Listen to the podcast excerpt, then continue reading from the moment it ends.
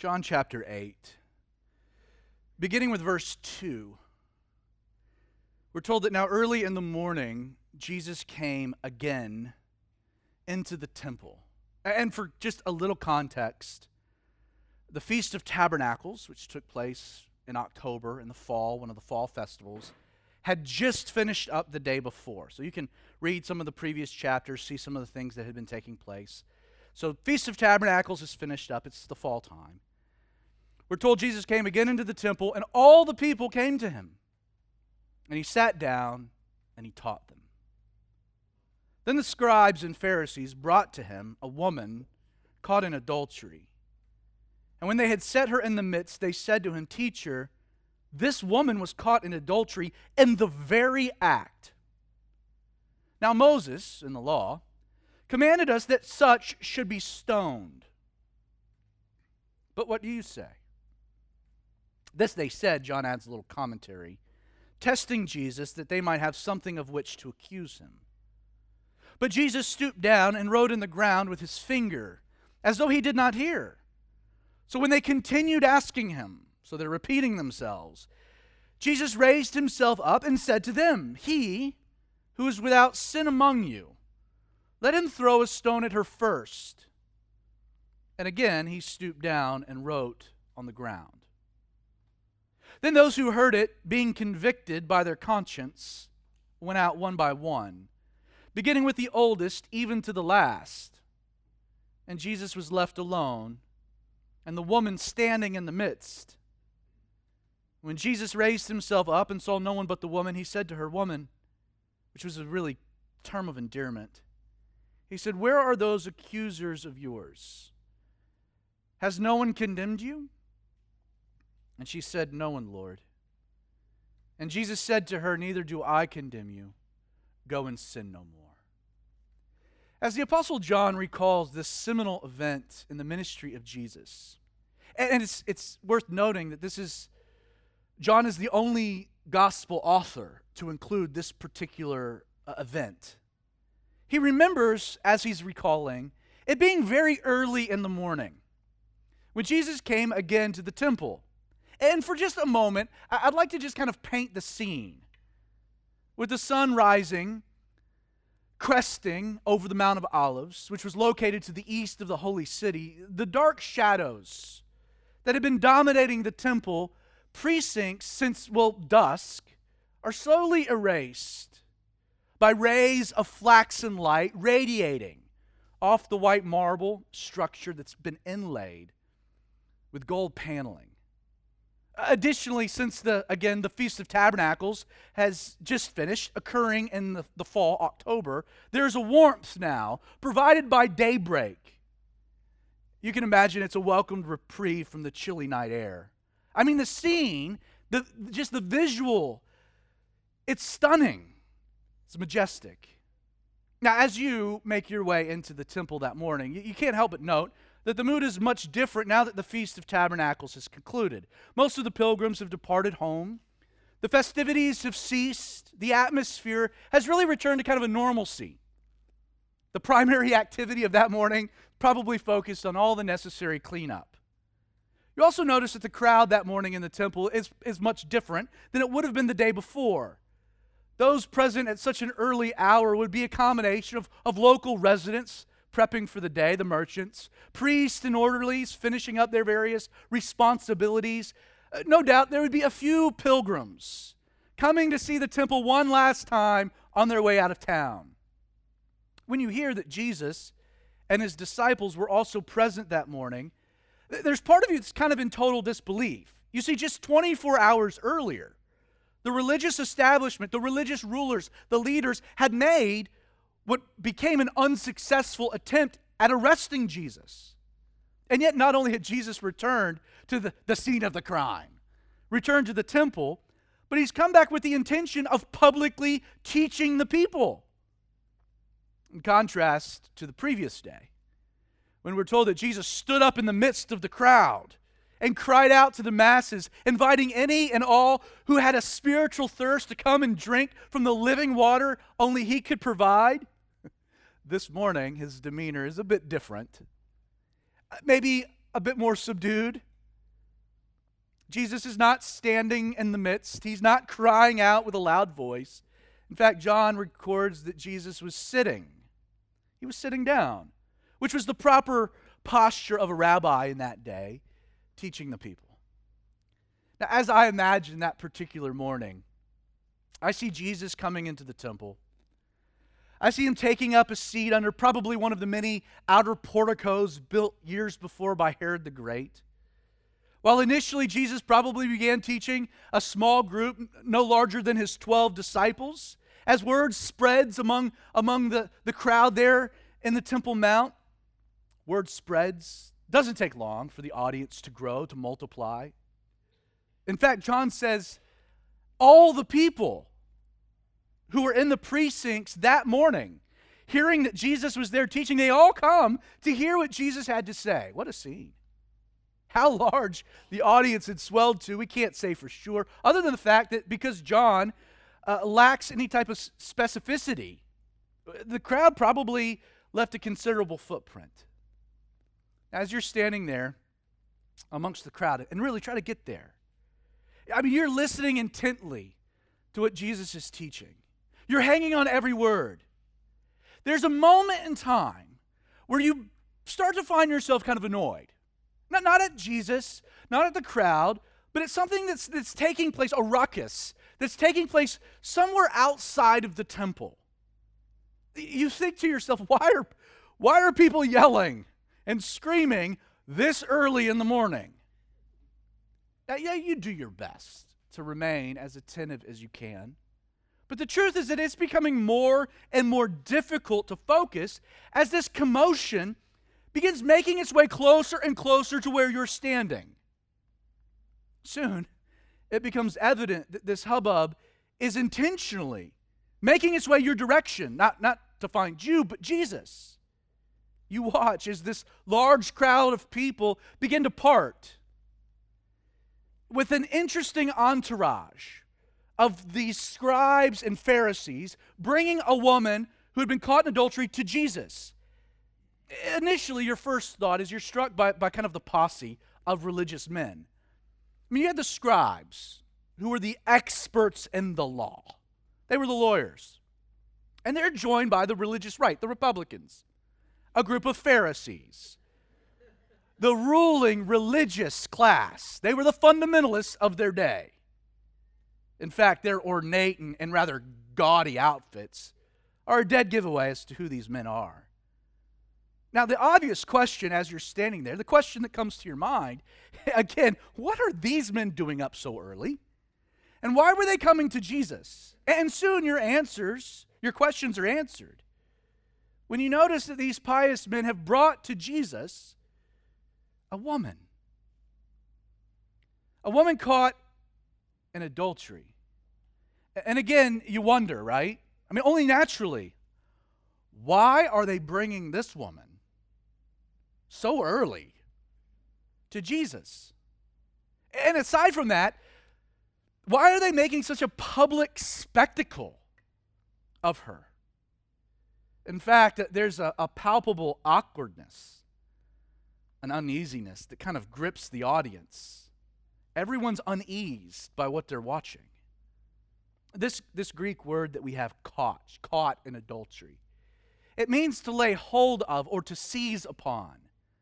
Again, the description of this woman is that she was caught in adultery, which implies that the woman had been arrested, seized upon, placed into shackles in the very act of committing a sexual sin. And if that sounds terrible, if that sounds horrifying, in actuality, it's probably worse than that. Quoting David Guzik, quoting Henry Morris, let me read. Legally speaking, the standard of evidence was very high for the crime of adultery. There had to be two witnesses, and they had to agree perfectly. They had to see the sexual act take place. It wasn't enough to see the pair leaving the same room together or even lying on the same bed together. The actual physical movements of the couple must have been capable of no other explanation couldn't have been playing Twister. Like conditions for adultery were so stringent that they could really only be met on the rarest of occasions. Understand one thing about this situation this particular morning.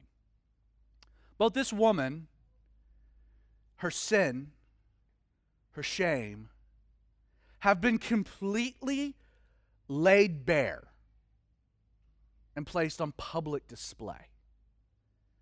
Like w- w- this woman standing there in the midst, like there's no hiding it. Her sin committed in a most private setting with someone that she likely trusted had been drug into the light of day. I can imagine kicking and screaming and panic. imagine just for a minute again what that morning what that morning might have been like for this poor woman.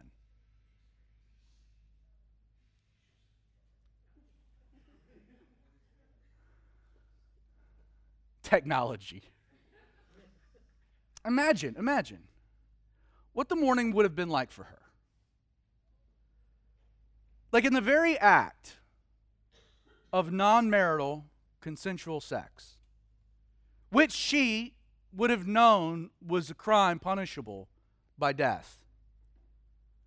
Here she is with this man in the act when you have these religious men who, as creepy as it sounds, have been watching this intimate exchange, this intimate moment take place. They burst into the room She's still in the act itself. Without any care, without couth, without compassion, these men snatch her from the bed.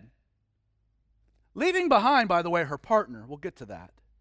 And then adding further injury to insult, they proceed to drag this naked woman through the winding streets and alleyways of Jerusalem into the temple precincts through a crowd of onlookers, bringing her to Jesus. Imagine. I mean, the, the, the complete and total humiliation. Getting back to you, you're standing there. You're processing what's happening. Don't forget, the woman had been totally blindsided by a group of men that were not interested in demonstrating any type of sympathy or common decency. In fact, it's, it's, it's unlikely that they had given her time to dress or to compose herself She's petrified. She's cold. She's partially nude and she's disoriented. Aside from this, her obvious distress is compounded now by the knowledge. You can see it in her face that she knew what she had done was wrong. She knew adultery was a sin before God. Of all the laws in Scripture, adultery had made the top 10 list. It had been codified in tablets of stone. She knew her fate was death. She had been caught red handed. There's no way out of her predicament. And knowing what would happen, her thoughts immediately turned to the effects that her poor choices were going to have for her family. The shame, right? That her parents were likely to experience I mean, her neighbors are standing in the crowd. It would have been overwhelming. We don't know one way or the other, but let's just say she was married. Let's say she had children. I'm sure she was thinking of the, the pain that her husband would feel, the ridicule her kids would have to endure. While being dragged from one street to another, grief engulfs her. What have I done? She thinks. I knew this was wrong. And here I am. I've sacrificed everything for just one night of pleasure. This woman has sown to the wind, and now she's about to reap the whirlwind. Her life is effectively over. As these men lug her from one street to the next across town, she has no idea where they're taking her, no question. She's crying out for mercy. Then she realizes of all the places they're taking her, they're taking her into the temple, and in that moment, she's mortified. Here she is now standing, fully exposed, in front of a mob of shocked onlookers.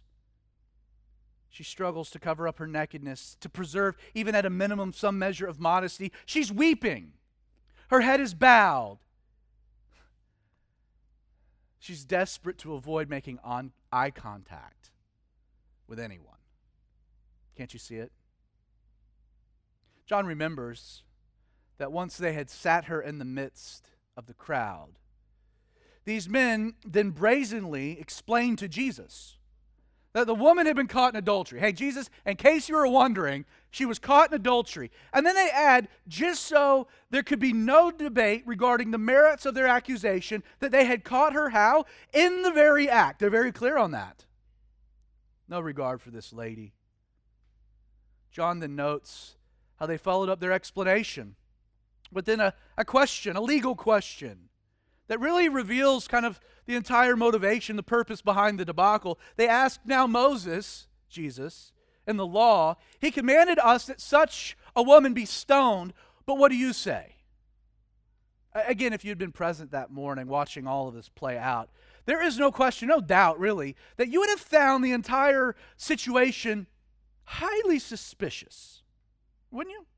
I mean, first, uh, the most obvious inconsistency would have been the, the, the absence of what? the participating party in the affair. It takes two to tango. Does it take a law degree to realize it takes two people to commit adultery? And then, because you're a good Hebrew, you know that there's an incredibly high threshold for such a conviction. So you're thinking, wait a second, where's the dude? Aside from this, the fact the man's nowhere to be found, the, the other circumstance that would have fostered a, a clear suspicion as to what had really taken place would have centered on just the, the, the ill intent of the accusers themselves. Like everyone present that morning could see that these religious men, these scribes and these Pharisees, they hadn't brought this woman to Jesus out of any type of, of real concern for justice. It was brutally obvious that these men were using this woman in order to place Jesus into a conundrum, an impossible situation. Like right from the jump, everyone there knows the situation stinks.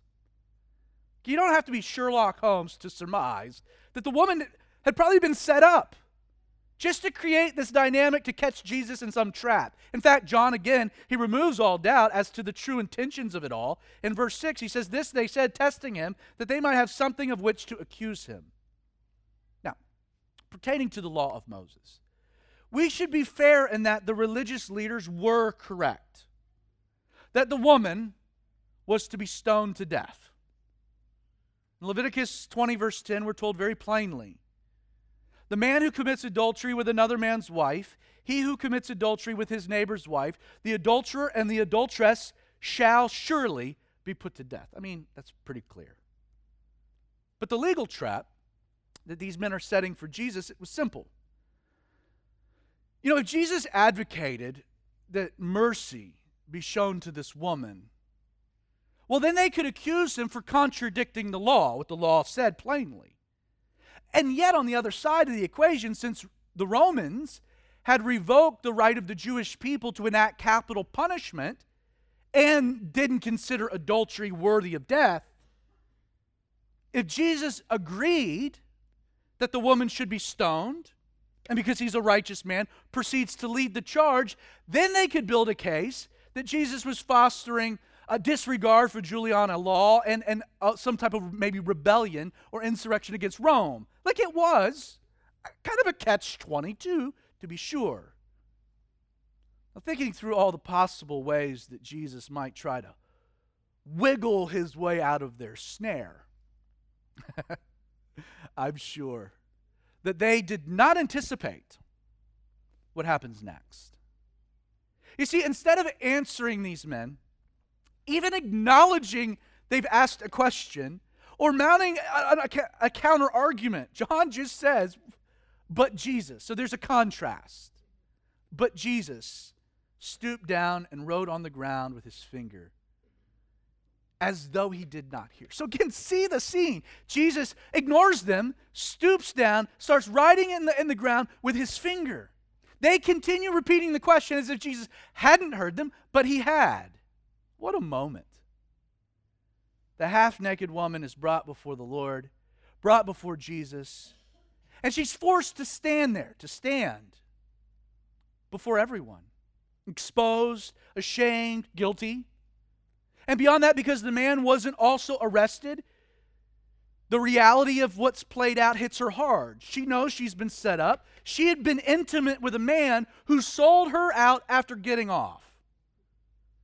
She's standing there, yes, naked, but more than that, she's broken, isn't she? She's hurting, and she's alone. As these men continue to demonstrate kind of zero regard for the embarrassment they're causing her, men void of any appropriate sense of, of justice, men who lack just even a basic decorum of decency by using uh, this situation to bring up issues of law. Jesus ignores them. But then he also stoops down and he begins writing on the ground with his finger. That's true. That you can find, if you're interested, all kinds of theories as to what Jesus may have been writing. But personally, I believe that it's a waste of time and at best conjecture because the Holy Spirit decided not to tell us what Jesus was writing. It's as simple as that. Which then leads to why the detail. You see, the reason that this interesting detail is included by John in the story is to record, or just really to make it clear, what Jesus did and not necessarily what he wrote. You know, please note that never once does Jesus challenge the assertions of the religious men. Uh, setting aside the fact that she had been set up. Like, there's no debating her guilt. Jesus knew she had committed adultery. Jesus knew that the law subsequently commended her, condemned her to death. And yet, while she was guilty as charged, it was the posture of Jesus and the presence of the sinner. See, it was his posture that intended to powerfully contrast for everyone present and then for us in continuation to powerfully contrast what was a shameless approach of the religious leaders. That's the intention. Jesus' posture contrasts these men. so we should ask why would Jesus stoop down? Now, as I again have watched this scene play out in my mind over the years, I've always pictured, as probably you have, this woman laying on the ground which is why Jesus would stoop down, right in the, in the, in the dust. And then, even at that point, the, the application would be that he's identifying with her, maybe somehow covering her, that she's laying on the ground. I've taught it that way.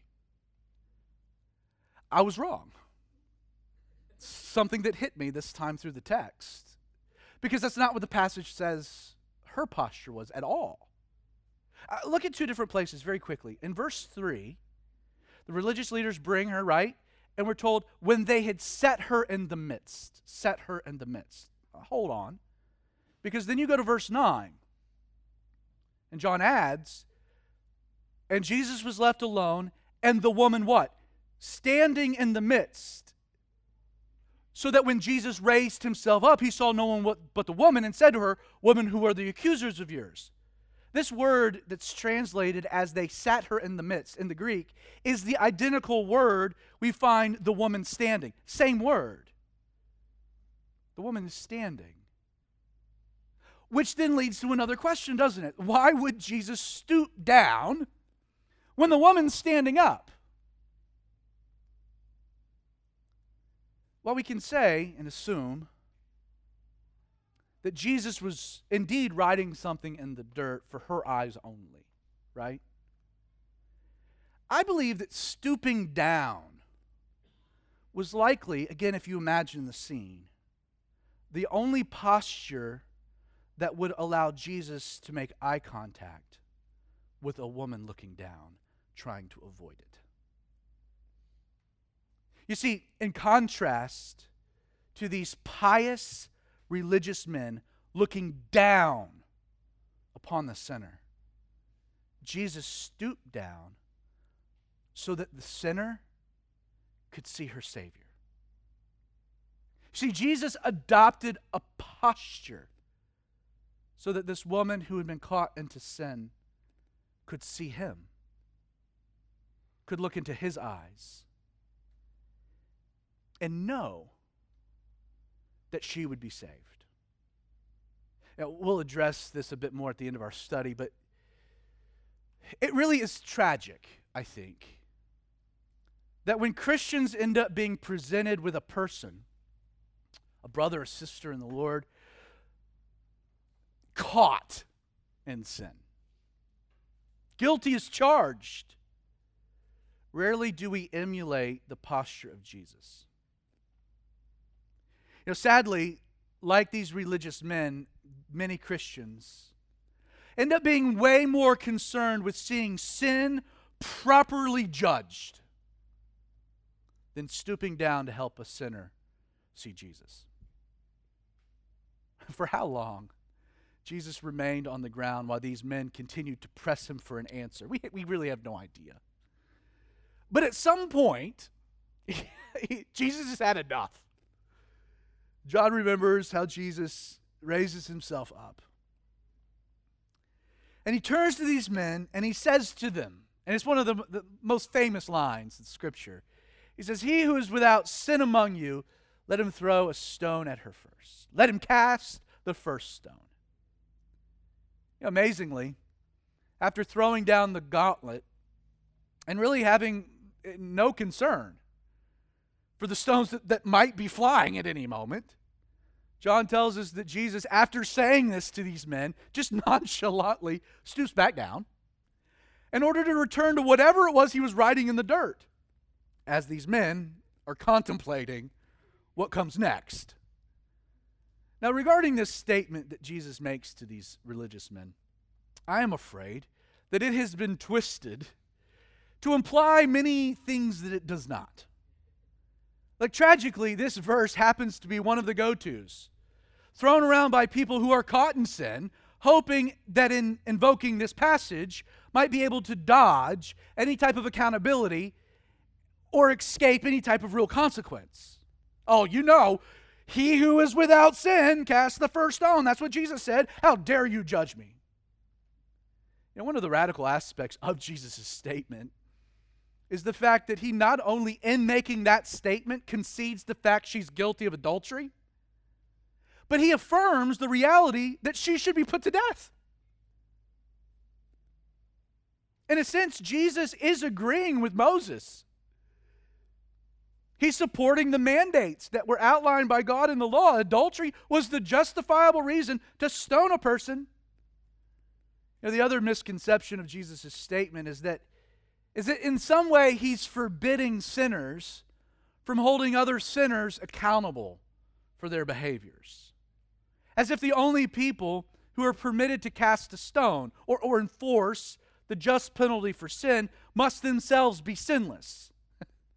Uh, to, be, to be fair, if that's what Jesus is articulating, the ramifications are far reaching beyond this passage. One, the vast majority of the entire Old Testament law would be un- unenforceable because we're all sinners. Two, the church would not have the right to, uh, to enact necessary disciplines to address blatant unrepentant sin, if that's the actual position. Or, or thirdly, no one but Jesus could ever mete out a punishment because Jesus is the only person that's sinless. It doesn't make sense.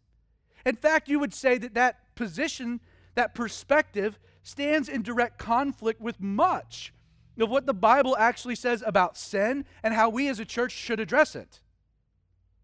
But we should consider what was Jesus getting at? What did he mean when he said to these men, He who is without sin, let him cast the first stone? What was Jesus saying? Like for starters, you should keep in mind that this phrase, he who is without sin, in the Greek language, this is the only place in the Bible that statement is ever made. It's very unique. In fact, the phrase is actually one word.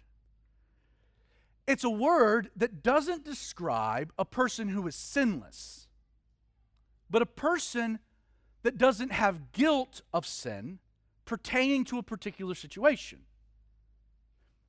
You see, in using this word, Jesus is not saying that he who has never sinned cast the first stone. But what he's saying is he who has a clean conscience pertaining to this woman and how she was caught in sin, you cast the first stone. That's what he's saying in the phrase. To this point, again, a, wonderful commentator, David Guzik, this is what he writes. He says, In Jewish law, witnesses to the capital crime began the stoning. Jesus really said, We may execute her, but we must do it correctly. One of the witnesses must begin her execution. So, who among you is the one who witnessed the crime and only brought to me the woman and not the man who designed the situation to humiliate her? Instead of passing a sentence upon the woman, Jesus passed a sentence upon her accusers. He didn't say, Don't execute her. He simply demanded that justice be fairly and righteously applied. You know what makes Jesus' approach here really brilliant is that on the one hand, he agrees with Moses hey, this woman should be stoned. While at the same time, he doesn't directly contradict Roman law by instigating the stoning of the woman himself. Yeah, aside from this, and it's probably the detail that I love the most about the story, is that after Jesus issues this challenge, what does he do? He doesn't wait for an answer, he gets right back down in the dirt. And while the religious leaders were focused, again, on punishing sin, Jesus was more interested in ministering to the sinner. What a moment it must have been when each of these self righteous men, convicted by their conscience, went out one by one, beginning with the oldest to the last. And notice, it wasn't what they read in the dirt that convicted their conscience, what convicted their conscience? What they heard Jesus say.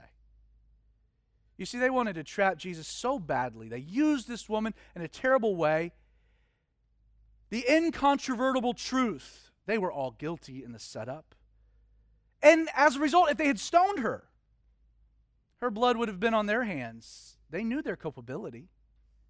My guess is Jesus' approach was not what they had expected. Never in their wildest imaginations would they have believed Jesus would have told them to stone the woman.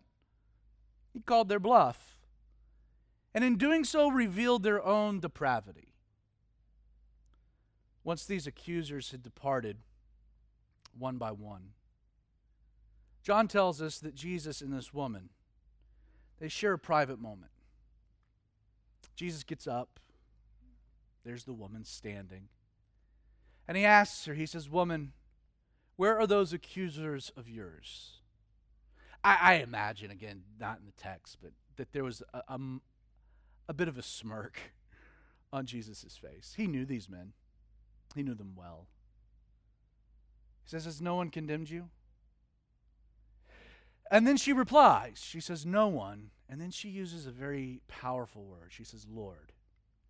Now, not only are these the first three recorded words of this woman, but what she says is significant. Don't overlook it. in the Greek, this word Lord is Kyrios.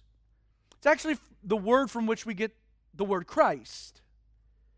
Additionally, though, from its construct, this woman was not just attributing to Jesus a title. She wasn't just saying, You're the Christ, you're the Messiah. In the Greek, she's personalizing the title. It would be better translated as no one, my Lord, my Christ, my Savior. Though this had indeed been an, a painful experience, an embarrassing one, something fostered by her choices, her sin, the story ends with her encountering and accepting a Savior. In the end, she gives her life to Jesus Christ. You see, her life, she's affirming it's no longer her own. You have saved me. You've purchased me. I'm yours. That's what she's saying. The, the word kyrios, it means he to whom a person belongs. In response to Jesus' question, Where are your accusers? she responds, There are none. Before then saying, I am yours. It's so beautiful. And while that's in and of itself, I think we can admit, pretty radical.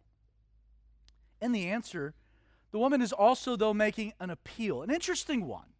She's affirmed that her accusers are no longer there. She's identified Jesus as her Savior, as her, as her Christ, my Lord. No one's here. But in making this statement, while she acknowledges that the accusers are gone, there's no one remaining that can condemn her, she's acknowledging there was still one.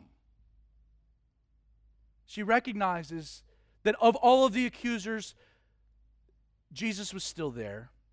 Jesus could have accused her. In fact, you can make the argument that Jesus was the only sinless person there. He was without sin cast the first stone. Jesus could have righteously picked up a stone and executed her. He could have stoned her. The wages of sin is death. But it's for this reason that Jesus then says to her, right? Neither do I condemn you. I know I can, but I'm not going to. Go and sin no more. And there's no question the woman's sin had left her in a very tough spot. She was the woman caught in adultery. She stood there condemned, guilty as charged, brought before Jesus. And yet, how incredible, inspiring, that in this woman's lowest point, when she was at her worst, most vulnerable, the moment this woman had been ripped off by the world and left naked by sin, filled with shame when the religious people were ready to stone her, that Jesus stooped down to make eye contact and to meet her with love and grace. You know, though religion was all too willing to throw stones at the sinner, Jesus had a much better plan for the sinner. Instead of condemnation, Jesus' plan was salvation. In closing, there are all kinds of practical applications that you could draw from this story. Here's a few. Only those with a false sense of their own self righteousness like exposing other people's sin. It's a heavy one. We could spend some time on that. Or, or how about that the people who are most ready to throw stones at sinners are typically the least qualified to do so. That was a heavy one. Or, or how about in contrast to religion that only condemns a person? That's all it can do. Jesus came to save. Or, or how about Jesus? He might not be able to change our past but He's more than willing to provide us with a new future. Go and sin no more. or how about as a much larger illustration?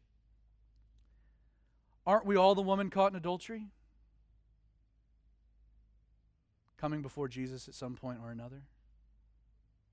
Or, or how about the fact that the woman was only able to go and sin no more after she had heard Jesus utter the words, Neither do I condemn you? you know, grace motivates us for all kinds of righteousness. And, and while all those points, I think, could make for a great ending, I want to close by emphasizing the way in which this story challenges how we, as Christians, as a church, how we handle people caught in sin. And as I've already noted, while the religious leaders were focused on punishing the woman on account of her sin.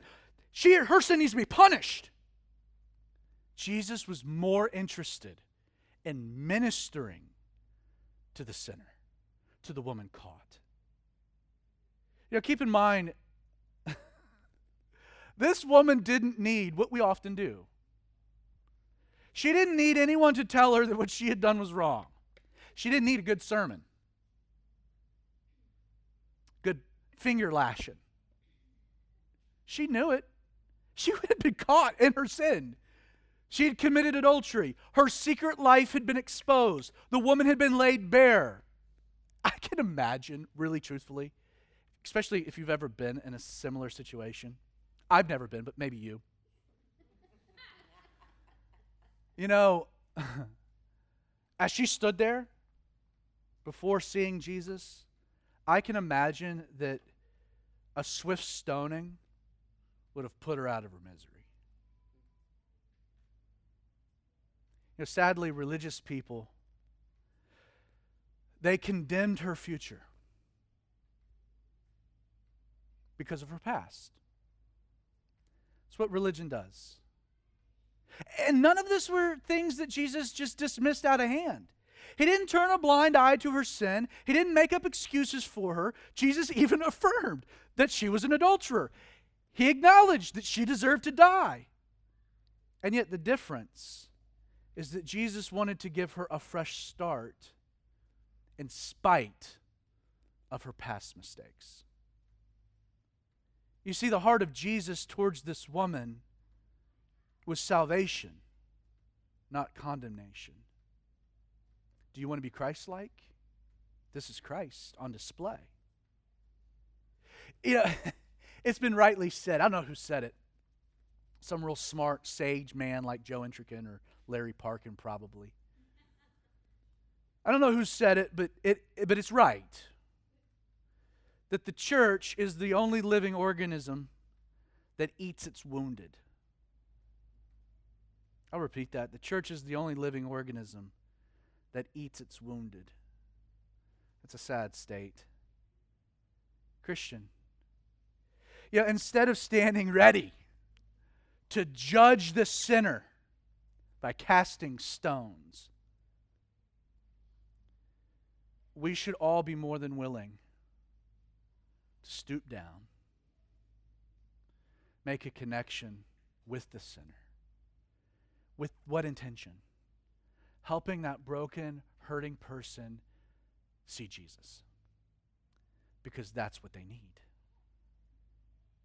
The profound truth illustrated by this story is that a man or a woman caught in their sin will never see the face of Jesus and the person throwing stones.